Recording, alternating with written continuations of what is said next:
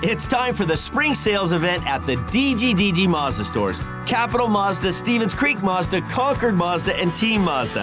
Hey, it's Shondell Grand. And right now, we've got a huge selection of brand new Mazdas with exciting spring incentives across our entire lineup. Plus, you can buy your new Mazda completely online with our exclusive no-brainer checkout. Don't miss the spring sales event at the D G D G Mazda Stores in San Jose, Concord, and Vallejo.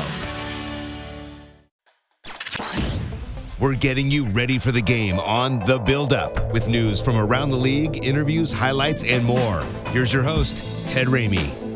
All right, good afternoon, everybody. Game day as we get ready for the Sharks and the Rangers tonight from S A P Center. The San Jose Sharks enter today twenty wins, sixteen losses, one overtime loss, forty-one points on the year. They currently sit at fourth in the Pacific Division, tied with third place Los Angeles, four points behind second place Anaheim, and seven points behind first place Las Vegas. When we look at the wild card race, right now, we do see that Minnesota is in the lead, forty-four points. San Jose has forty-one. So the Sharks sitting pretty right now, relatively speaking. And again, it's a theme I keep on going back to when compared to last year. Are the Sharks better from one game, one week, one month to the next?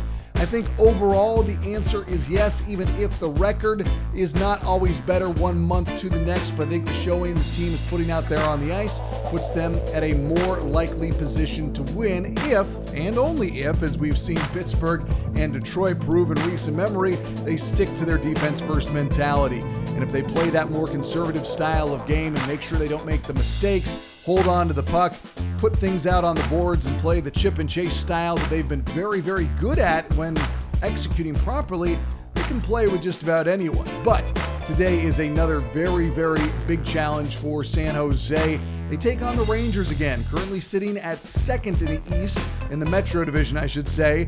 thirty-seven games played, twenty-three, ten, and four with fifty points. When we look at the overall Eastern Conference, the Rangers are fourth. They are a very, very good team at home, ten, three, and two, and pretty darn good on the road as well, thirteen, seven, and two. They haven't been as hot over their last ten, five, four, and one, and they are coming off of a loss. But, you know, the thing that struck me the most when we saw them play in New York couple of months ago was that the Sharks played a really, really good game. If you only give up one goal and they lost by a final of one to nothing, I mean, you feel like you should win that game, or you feel like you should get a point and send it to overtime at the very least. So I would hope that the Sharks can continue a revenge tour that they sort of had the other night against Detroit. Detroit took it to them in their own house, or in Detroit's house, just over a week ago. The Sharks on Tuesday night were able to come back with a much cleaner performance, and cleanliness for the San Jose Sharks in terms of the results they get. In my opinion, it feels like they go hand in hand, because when the Sharks make these simple passes, when they keep the puck to the outside on defense, don't let teams get in front of their net, when they play with a more physical nature, and I don't just mean seeing V L or Middleton or whoever it's going to be go out and start a fight. I mean going out and making hits and being the more aggressive team. And that's one of the things that I think has been more fun to watch this year, is when the Sharks, you know, even in that last game where they fell behind and had to, you know, come with a bit of a rally, they still had more than enough of the physicality that they needed. Even though it was a two one game and they were down, they had been the first team to go up. Suddenly they get that quick equalizer from V L. It's a two two game, and you go into overtime and you get the big win from Logan Couture, uh, you know, down on his belly, just shoving that puck into the back of the net, because who wanted it more in that instance? In my opinion, it was Logan Couture. It wasn't just that maybe he was able to keep his stick underneath the goalies, but he was able to fight for it. He was more aggressive, and I feel that in sports, Uh, aggression is rewarded. And so I think if the Sharks come forward with that physical play, it will allow them to have the success that they want. But the other thing that I noticed is that, and I, you know, this is not breaking any news, but the Sharks are a front-running team. They're better when they score first and get out early. But I think also that even when they got up in the last game, it was a really nice transition from being just a little bit cautious to just a little bit more aggressive. You saw Erik Karlsson try and make a couple of those, you know, stretch passes and go right up the middle. And yeah, a couple of them went for icing. And at least one I can think of off the top of my head. But the Sharks made a couple of other uh, aggressive plays that didn't pay off. But that's how it should be. When you get that lead, you do, of course, do not want to abandon what got you there, but I feel like you should also be willing to try a little bit more because the opposition's already chasing the game at that point, especially when they're on the road. You want to try and put them at a disadvantage, make them make a play, make them make a stop. And so I think that the Sharks can find that happy medium because the goal they gave up to make it a one one and two one games, neither of them were terrible. You know, one of them was a five on three situation, and that happens. And I think the second goal, Hill would probably admit that he wants that one back. But again, if you're only giving up two goals, another indication that things are going well for your team, another indication that you should walk away with a win, which takes me back to that game against the Rangers. You give up one, you should, you should at least get a point. About ninety-five percent of my body wants to say that you should win that game, but the other five percent, the more realistic part of my brain, it's small, but it's there, says, okay, get a point, do that at the very, very least. And the Sharks weren't able to do that last time. I'd love it if the Sharks had another point right now. They'd be sitting above L A in the standings, which, I mean, come on, who doesn't want to see that? So if the Sharks play their game almost as well as they did the last time against New York, I think they've got a really good shot. And I think that another factor here is that it is going to be at home this time. You do have Logan Couture out there, and he'll have another game under his belt since coming back from COVID. Last game was the first, and I, I thought he looked good. He talked about how he got tired or his legs were a little slow and then he felt pretty good. But then, you know, it's it's his first game back after sitting in a hotel room for a week. But you would hope that with his return, with Bonino coming back to the lineup, even though they are going to try and manage his minutes in a more conservative fashion, with Balcers returning to the lineup, that you can get a little bit more of that offense going. And actually, who I'll tell you I'm looking at to have a big game tonight is Erik Karlsson. Erik Karlsson, I think he's been a little quiet as of late, and I think that he's on... You know, he's he's due. I know he was dealing with an upper body injury. We don't have the full extent of what that was, but I do think that he is due to have a pretty good game here tonight. Now, one of the other things we've seen so consistently from the Sharks this year is the fact that we've watched Ryan Merkley uh, play very, very well. And I think that that's great that he's being rewarded because there was a while where everybody was all down on Ryan Merkley. They didn't really know if he was worth the first round selection in twenty eighteen. And last year, I guess he wasn't in as good enough shape as he wanted to be. And he pretty much owned it and said that when they were staying at the hotels with the COVID restrictions, that he was doing too much DoorDash with, which, hey, you know, that's one of the most relatable things that I can feel to a professional athlete. Um, but I, I thought it was interesting to hear what Bob Boughner had to say at Morning Skate today with regard uh, to what's going on with the defense right now. Um, as of right now, no. I like the way they played, and, and I know we have healthy guys that are that are ready to jump back in, but uh, I don't want to change too much. I like what Megs is bringing us. I like what Merckx is bringing us, and uh, you know, and it's uh, unfortunate for the other guys that want to play and are ready to play, but uh, um, you know, it's a coach's decision. I like our lineup, and I like how uh, you know the twenty guys are playing together. And it was also asked, where does that leave Radim Šimek, who had been playing well, but of course was dealing with injury? Yeah, I haven't uh, uh, discussed that with him yet. I will be uh, after this, uh, um, you know, after this uh, presser here. But, uh, you know, I think guys realize uh, it's an inner competition and, uh, you, you know, and, and some guys get hurt at the wrong times and other guys take advantage of their opportunity. And, you know, he'll get back in there. It's just uh, this is a game to game thing here. And um, and I think that sort of atmosphere pushes everybody who's playing that night to really, uh, um, you know, to perform, or they know someone else is waiting to take that spot. So um, I don't mind the, uh, uh, you know, the challenge. You don't mind the challenge, you don't mind the competition, and you like to know that the guys who you did put a, a large investment in with a first-round draft pick are living up to that potential. And I thought that Boughner also had some interesting thoughts with how working with and Marc-Édouard Vlasic can help a young player like a Ryan Merkley. Well, I think the experience is uh, invaluable. I think that, uh, um, you know, I think that either guy playing with a guy like Merkley, um, and, you know, and I know this from my own career. I mean, I, I love playing with a, a guy on my left side who was who was an offensive guy and a puck mover. It made my life a lot easier. So getting that puck over to Merckx, uh, you know, helping him out defensively, talking to him in between shifts about positioning and, you know, um, and, and, and, you know, mostly D-zone things, I think uh, um, it could be very helpful.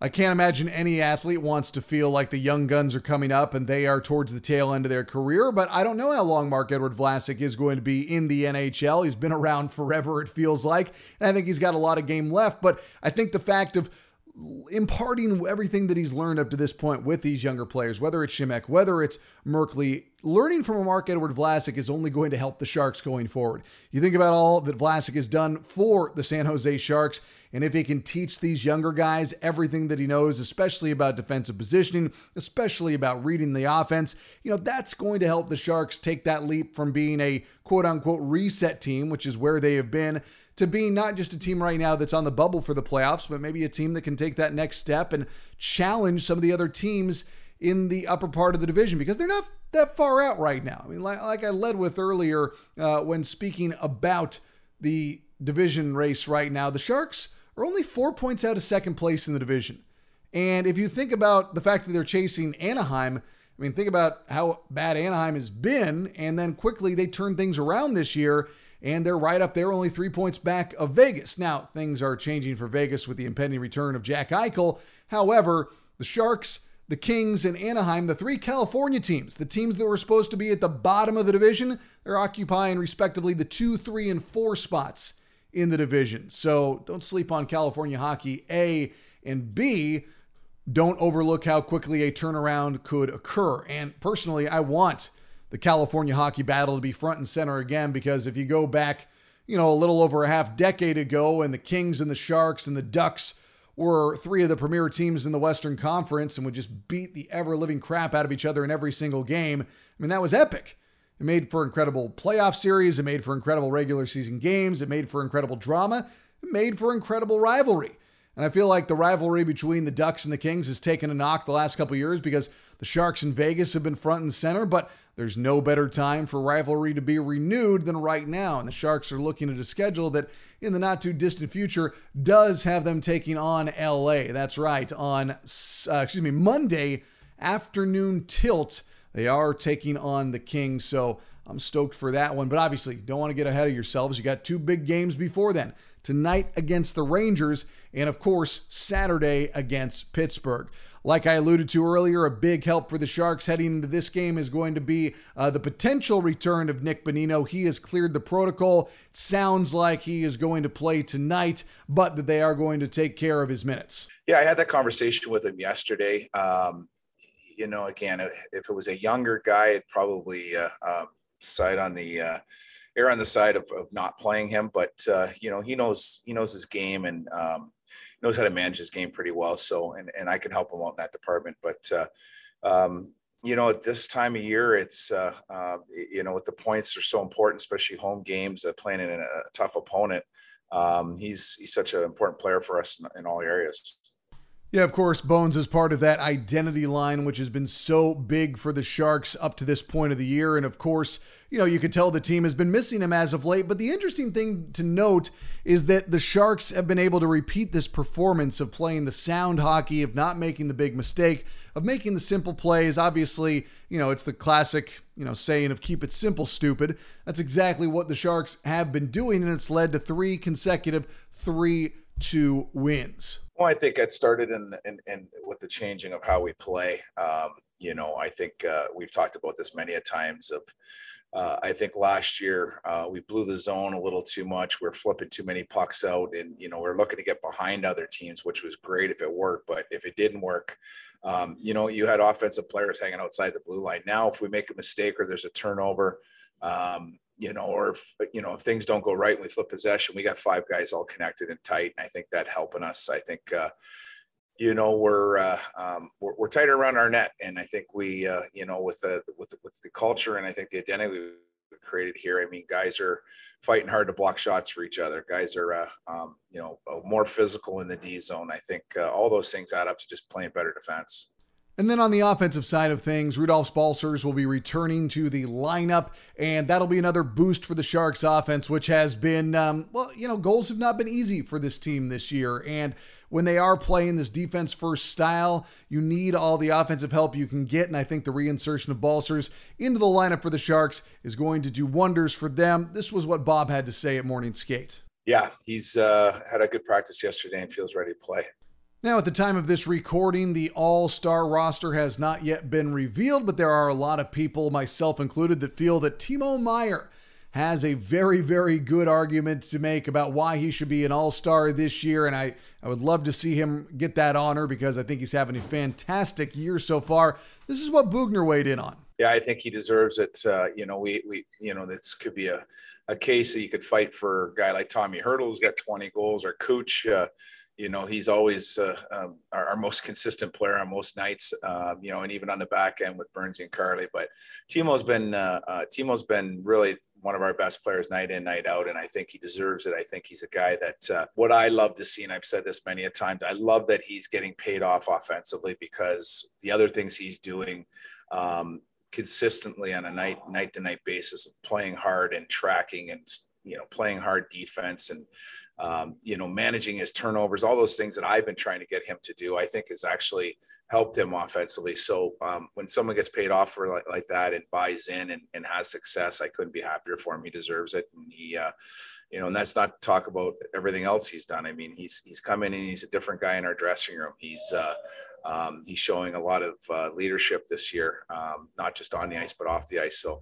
um, you know, I hope, uh, I hope he gets there, because, uh, yeah, he is, he's been our M V P. Really cool praise there from Boughner, and it really does show you a little bit behind the curtain of why he is such a, a player's coach, and why I think the Sharks are maybe playing a little bit above their head up to this point of the season. And not that there's anything to say that the Sharks shouldn't be this good up to this point of the year, but it was no guarantee either. So for them to be playing this relatively well and a little bit out of their expectations is a is a testament to what Boughner's been doing. But it also, with Timo Meier in particular, you have to look back to last year. And, you know, the word was that they had a pretty serious meeting with Timo and told him that he needed to get right in the offseason, that he needed to refine his game, that he needed to come in ready to go. And true to form, Timo did just that, and he has been the Sharks M V P, like you just heard Boughner say. So, again, very impressive to watch what Timo's been able to, able to do. Very impressive to watch Bob inspire his team and the individual players. Now, as for Timo and his reaction to the All-Star stuff?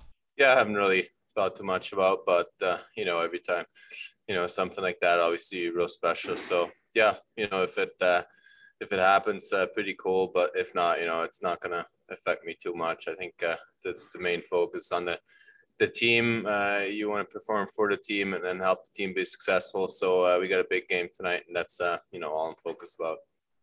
Yeah, Meier is locked in right now. There's no doubting it. And I thought that it was an interesting response, because he was asked if he was having more fun compared to last year. And I think Timo seemed a little bit miffed by the question, because I think his point was like, yeah, I was not playing as well last year, but I'm never not having fun when I'm on the ice. Well, it's it's more fun when you're winning, that's for sure. But, you know, we all love the game of hockey, and, uh, you know, I, I like coming in.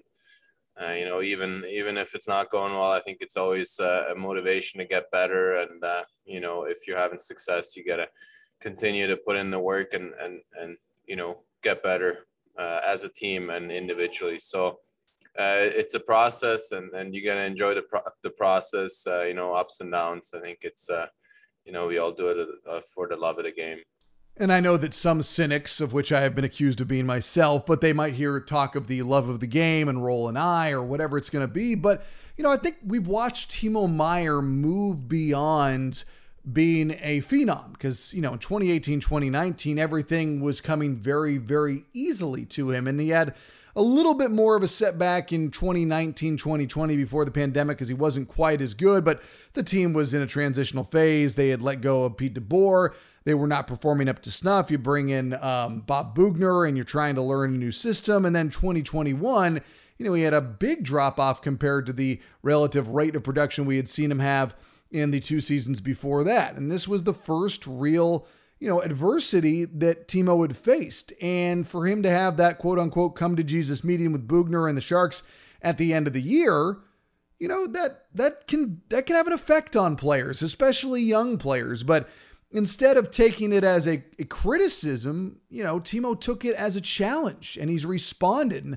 not every player is going to be like that. I mean, a lot of guys, if you call out something about their game, if you point out something, they they kind of go into a shell. They might not be the same player that they were before. So you have to walk things very, very delicately. And that's why I think it's so important with what Bob Boughner's been able to do this year, is that he sees exactly where players are, and he knows when and how to push those buttons. I mean, he didn't have Timo out on an overtime a couple games ago that the Sharks were able to win.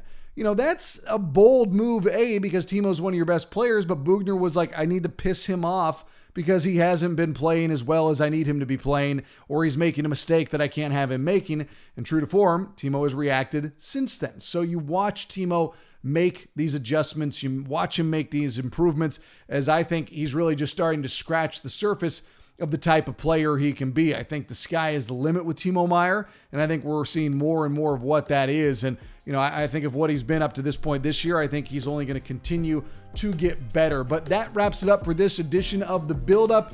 Be sure to join us at seven o'clock for pregame coverage, and then the game starts at seven thirty against the Rangers right here on the Sharks Audio Network. For the San Jose Sharks, I'm Ted Ramey, signing off.